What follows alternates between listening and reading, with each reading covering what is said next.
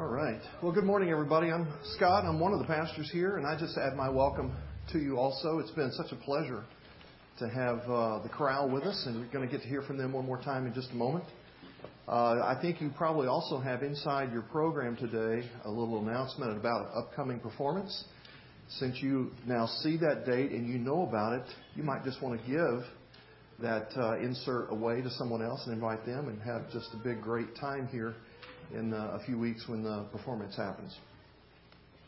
I'm going to be doing a, little talk here for just a few minutes from the New Testament book of Ephesians. And so if you have a Bible, you might want to look at that with me.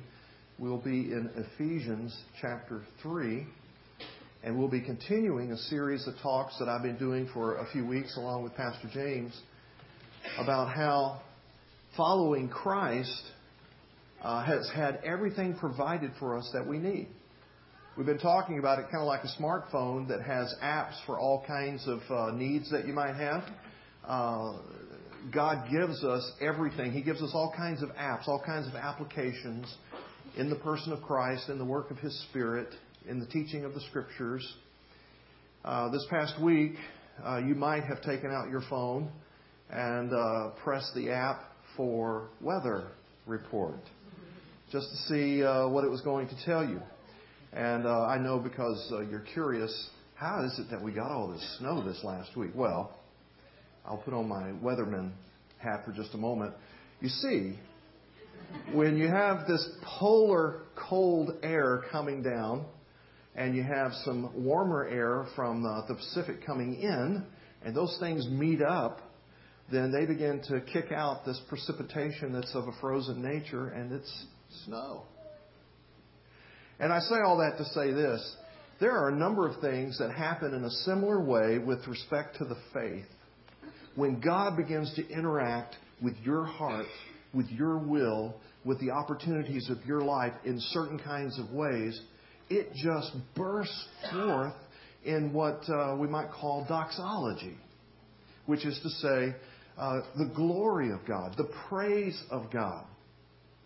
And we want to talk about how that happens for just a few moments because uh, it's my sense today that God wants to meet with us in such a way that it's like that cold front and that warm front that hit each other and it produces something extraordinary, something not seen just every ordinary day.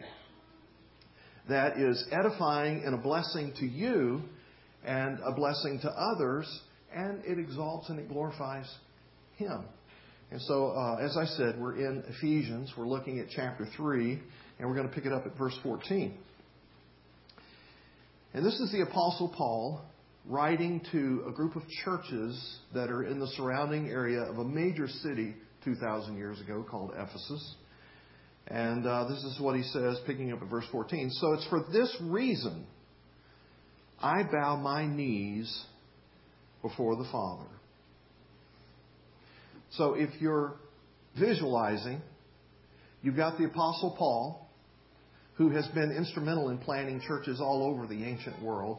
He's helped to plant the churches that are in Ephesus. It's been about five years, and he's now in prison. He's been arrested for proclaiming the faith in Christ and starting churches. And he has written this letter back to his friends in Ephesus to encourage them. And as he's encouraging them, he comes to this point in the letter and he says, So it's for this reason that I bow my knees before the Father. So when he says, For this reason, that should make us ask a question. For what reason? Why would you bow your knees before the Father? Why are you entering into this prayer? And you have to back up just a few verses to get the answer to that. And it's found in verse 10, where he says, God is purposing to be so at work in you that he's going to accomplish his major glory work, where he points the entire world to his greatness, to his magnificence, so that people can come to him and receive redemption, receive salvation, receive help and hope for everyday living.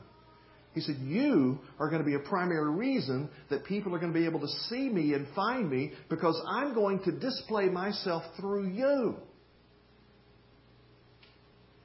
And Paul, recognizing what a big, awesome thing God wants to do through you and through me, says, I'm going to hit my knees on that one. I got to pray for you about that one. That's a big thing. It's like God's plan A to let the world know who He is and what He's like and the difference He can make is you, for people to be able to see Him through you. Now, we're not going to do it today. We're going to do it over the next few weeks. But as you continue to thumb through these pages, you're going to see that one of the ways He's going to display Himself through you is through your marriage. People are going to be able to look at your marriage in such a way they're going to go, I've got to know the God that blesses a marriage like that. He says, I'm going, to, I'm going to take hold of your parenting and your parenting and your family life in such a way that people are going to take note of God.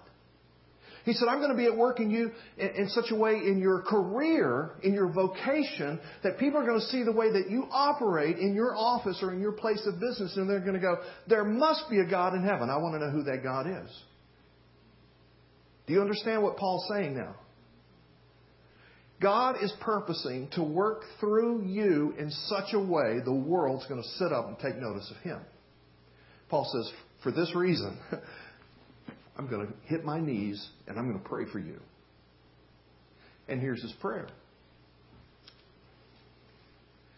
He says, I bow my knees before the Father, from whom every family in heaven and on earth is named, that according to the riches of his glory, he may grant you to be strengthened with power through his Spirit in your inner being so that Christ may dwell in your hearts through faith, and that you, being rooted and grounded in love, may have strength to comprehend with all the saints what is the breadth and the length and the height and the depth, and to know the love of Christ that surpasses knowledge, that you may be filled with all the fullness of God. Now, when he just thinks of that, when he just prays those things, he breaks out into doxology. And listen to the final couple of verses. Verse 20. Now to him who is able to do far more abundantly than all we ask or think,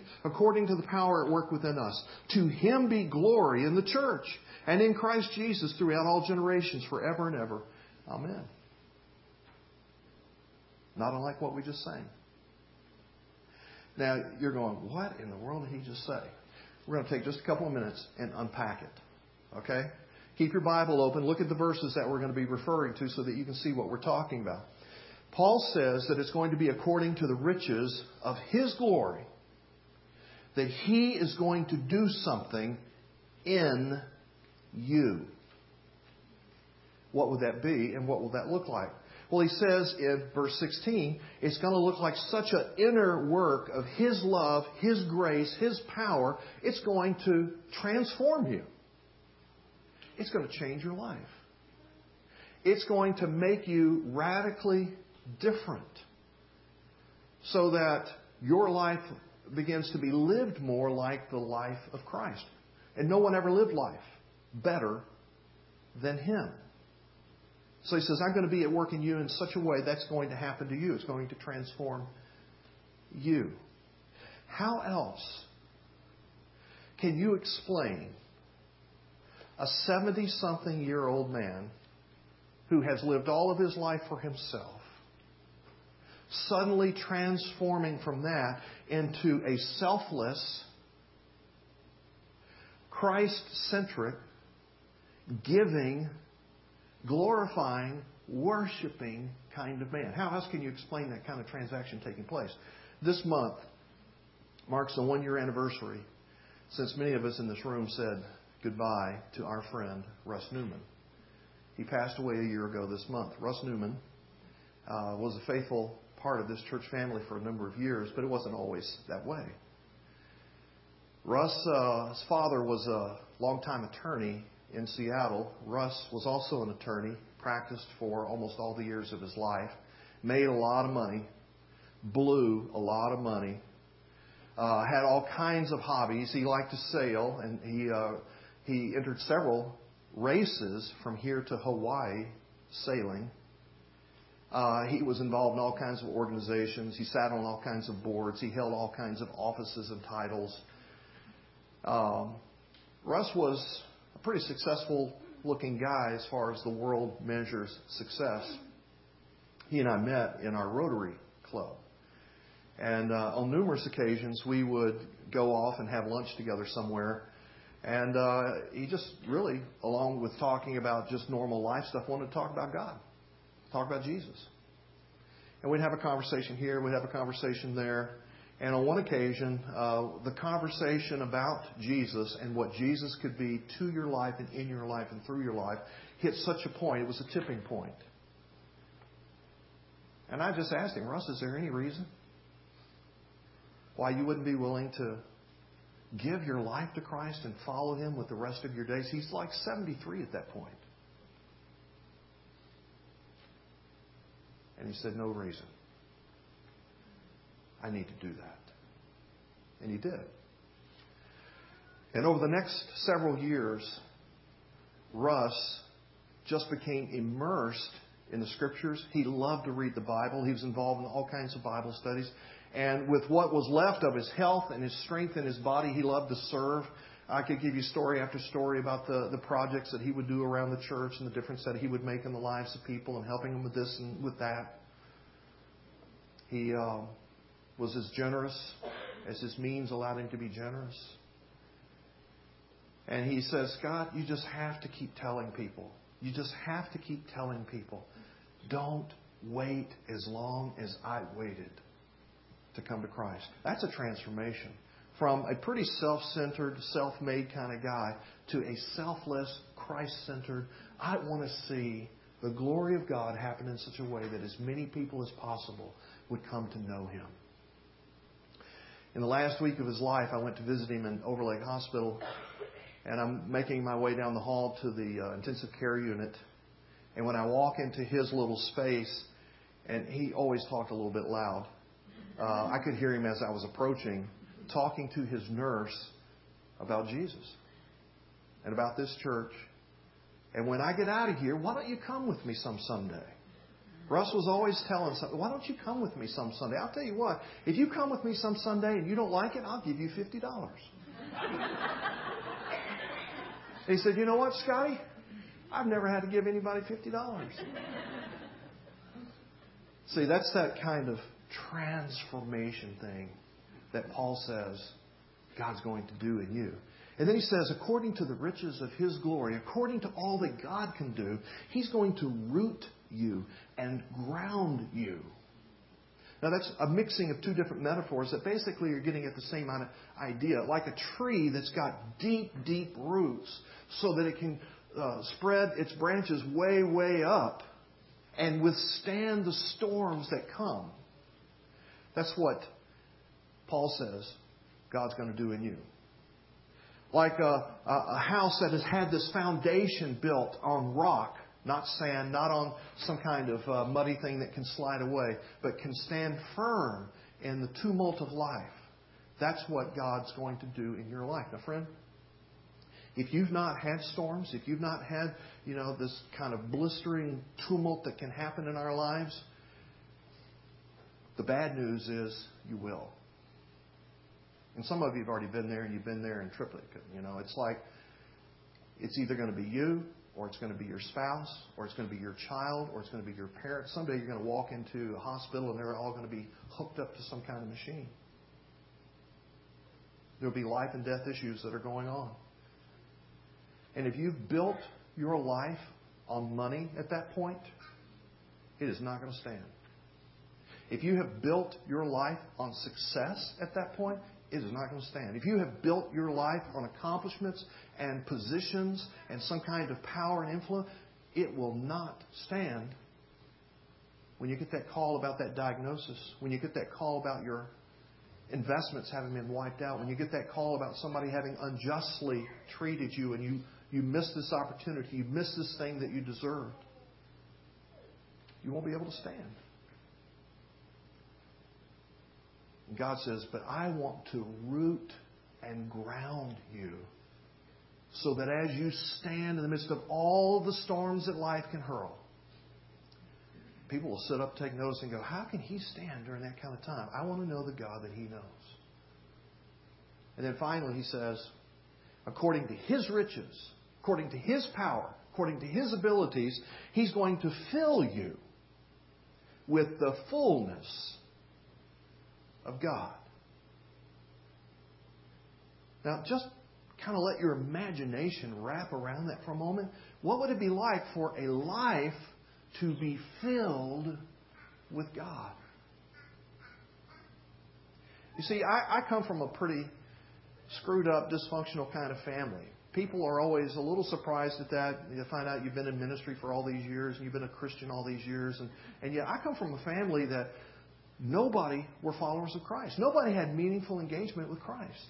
All of my parents' generation, you know, the aunts and uncles and extended families, none of them had a meaningful connection with Christ. All of my generation, cousins and extended family, none of them had a meaningful experience with Christ. None of my children's generation, my nephews and nieces and things like that, have a meaningful connection with Christ, except for my children.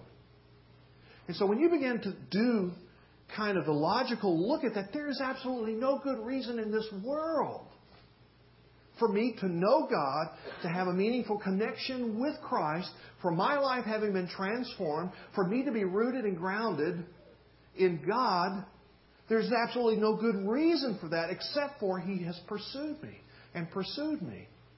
Literally to the point one day a guy knocks on my door and says, I, I want to talk to you about Christ. And I said, I want to know. I'm in. I want to be there. And from that day to this, almost 40 years, I have known God in a very personal way as my Lord. I've known Him as my Savior. I've known Him as my Father. I've known Him as my counselor. I've known Him as my comforter. I've known Him as a friend and companion. I've had opportunity to just be filled with Him. And Paul says, I'm praying for you because that's what God wants to do in each and every one of you. And because of that, he just breaks out into a doxology. He just praises God. Now, the fullness of God is not what we always think it might be. It's not a life of ease and insulation from pain. There are a lot of blessings, like I just described. I could tell you about Jack. Jack lives in Texas. Jack made a lot of money, became a multimillionaire, gave millions to the cause of Christ, a faithful follower of Christ. His investments went south a few years ago. He lost all of his fortune. And his testimony is it's the best thing that ever happened to me. Because you see, I found out God is of greater value than wealth. What a discovery. Or I could tell you about Joe, who lives in Missouri. He's the director of a, a large, major Christian camp there. He's followed Christ faithfully for years. He's been involved in ministering to people faithfully for years. One day, he's doing a little workout. Somebody notices on the back of his leg this huge bruise. He goes and has it uh, looked at by a doctor, and they go, Man, I got bad news for you. You've got a very aggressive, advanced kind of leukemia. The clock is ticking. You won't have very long. And Joe's testimony is that is the best thing that ever happened to me because he discovered that God is of greater value than health. See, when you become full of Him, you find out that everything else pales in comparison to the goodness and the greatness and the glory of God. And He makes Himself available to you to know and to experience and to, to do life with in that kind of way. So, I just want to ask you a couple of questions. because it's kind of a decision thing for you. When you hear something like this, what do you do with that? How do you respond to that? And I, I want to make a, a, few suggestions to you. I, I want to ask you, will you receive Jesus' saving work in you? As Paul was praying, uh, that God would just come inside of you and begin to transform your inner person. If you are stirred about that right now, if, if that's making sense to you, that is God's Spirit at work in you. That is God having a divine appointment with you right now. You may have come here because someone uh, dragged you here. You may have come because you wanted to hear some songs. You may have come because it's kind of a habit and a religious thing. You may have just wandered in. We have people that just see the signboard and they, they wander in. None of that is accidental. God knew that you would be here, and it's a divine appointment. And if you're stirred about that in any kind of way, then, friend, He is inviting you right now to put your faith in Christ to have Christ move in and to change your life forever. Would you be transformed?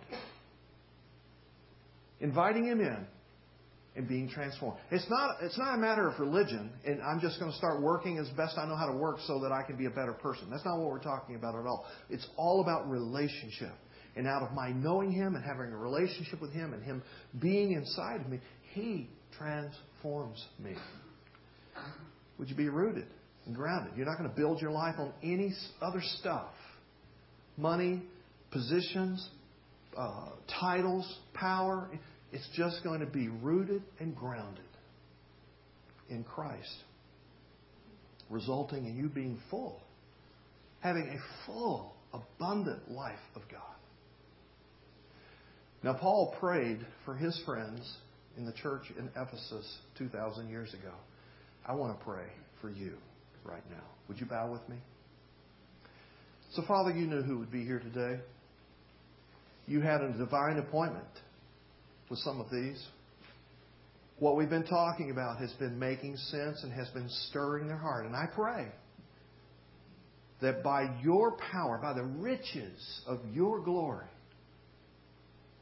you'd forgive them of sin and save them from being separated from you